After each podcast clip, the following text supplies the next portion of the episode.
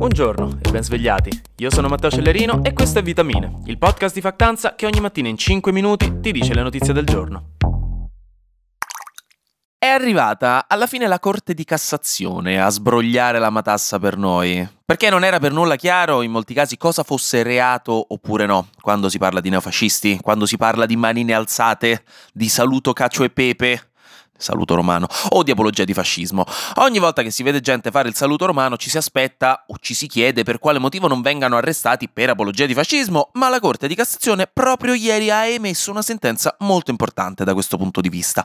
Le sezioni unite della Corte hanno deciso per l'apertura di un processo di appello bis per otto gentiluomini neofascisti che erano nei guai con la legge per aver fatto il saluto romano nel 2016 a Milano. La sentenza della Corte, questo per farla meno legale possibile, ha deciso che per essere punibile dalla legge, il saluto fascista deve essere volto alla ricostruzione del partito fascista. Sta qui il reato di apologia di fascismo bandito dalla legge Scelba. Senza tentativo di ricostruzione del partito, di base non si può fare un granché per le manifestazioni di questo tipo. E questa è effettivamente una decisione importante che mette un sacco di chiarezza su una questione dove storicamente c'erano sempre molti dubbi e di sicuro renderà più complesso perseguire penalmente in questi casi, visto che dimostrare che si stia cercando di rifondare il partito non è esattamente la cosa più facile che uno farebbe in una normale settimana di lavoro, mettiamola così. Rimane però sempre la possibilità che il saluto romano vada contro all'articolo 2 della legge Mancino, che punisce le manifestazioni esteriori proprie o usuali di organizzazioni, associazioni, movimenti o gruppi che hanno tra i propri scopi l'incitamento alla discriminazione o alla violenza per motivi razziali, etnici, nazionali o religiosi. Qui vi ho citato direttamente l'articolo. La Corte ha stabilito infatti un nuovo giudizio d'appello dove si dovrà valutare proprio questo per quei fra del saluto romano a Milano del 2016. Quindi insomma, grossi sconvolgimenti tra chi proprio ci tiene a fare il saluto romano, che d'altronde no? Che male c'è? Mica puoi dare dei fascisti a tutti quelli che fanno il saluto romano? Sarebbe una cosa da fascisti.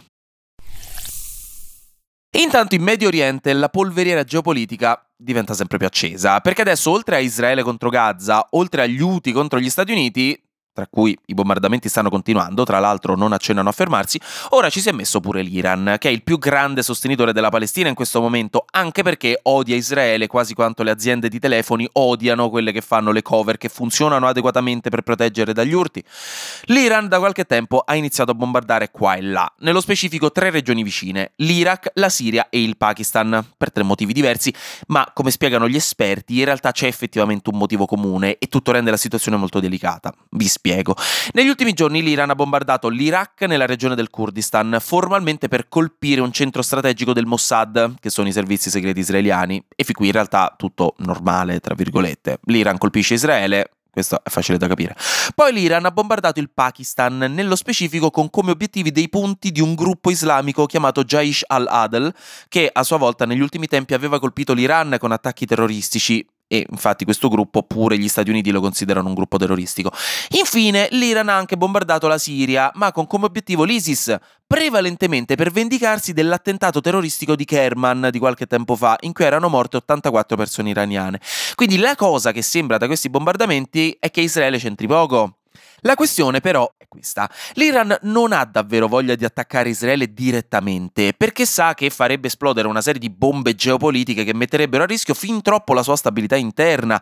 Però non può far finta di nulla dall'altra parte, perché appunto il governo iraniano ha comunque molte persone, anche molta opinione pubblica, che spingerebbero per intervenire in qualche modo. Quindi quello che sta facendo questo governo è mantenere una retorica molto aggressiva, ma quel tanto appena prima di sgravare no? La parola di troppo non la dicono mai. Il detto sottovoce quando mamma si girava dopo avervi sgridato, no? Quello che avrebbe fatto riesplodere tutto, se lo sta tenendo per sé. Però contro chi non è Israele ha bisogno di far vedere che le sue intenzioni sono serie. Per questo gli attacchi, attacchi calibrati apposta da non esagerare e causare altre reazioni, ma solo per vendetta contro obiettivi specifici. L'Iran quindi sta mostrando i muscoli, ma non alla palestra dei bodybuilder, a quella normale, che si rischia di meno. Però comunque le foto su Instagram le mette lo stesso, capito no? Però chiaramente non sta esattamente aiutando a pacificare la regione. Una regione che di settimana in settimana sembra andare sempre peggio. Ai noi, staremo a vedremo.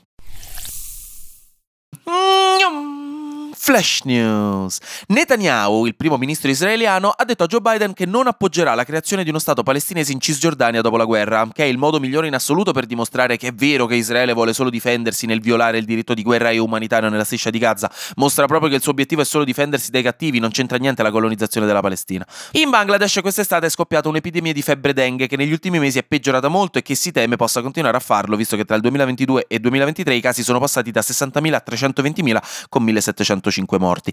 Infine, una serie di documenti presentati al congresso americano sembra dimostrare che il coronavirus sia stato identificato e sequenziato, cioè parte del suo DNA era stata capita e disegnata sulla lavagnetta, almeno due settimane prima che la Cina ne parlasse al mondo intero, dimostrando così che forse la Cina effettivamente sapesse ma avesse ritardato l'annuncio, peggiorando la situazione per tutti quanti.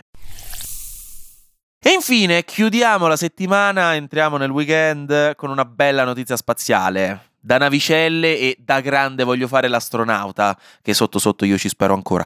In pratica una sonda spaziale costruita in Italia, belli miei, altro che NASA, l'ESA, l'Agenzia Spaziale Europea, sa il fatto suo, quando ci mettiamo sulle mani pure noi, sporche di pesto barilla, ma ce le mettiamo. Comunque, la sonda Mars Express dell'ESA ha sopra un radar chiamato Marsis di produzione italiana e ha scoperto che su Marte c'è ghiaccio anche sotto l'equatore, in strati spessi fino a 3,7 km, confermando un indizio che era arrivato in realtà 15 anni fa, quando la sonda aveva analizzato la stessa zona, visto che questa sonda è in orbita dal 2003 ne ha avuto di tempo, ecco. Sapevamo già che ci fosse ghiaccio sui poli di Marte, non è stata scoperta l'acqua fredda, però bene, più acqua su Marte vuol dire più cose da fare e possibilmente da scoprire quando un giorno finalmente raggiungeremo Marte. Speriamo di riuscire a vederlo, sarebbe una figata.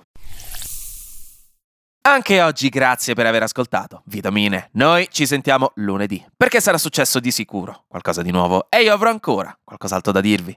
Buona giornata e godetevi il weekend.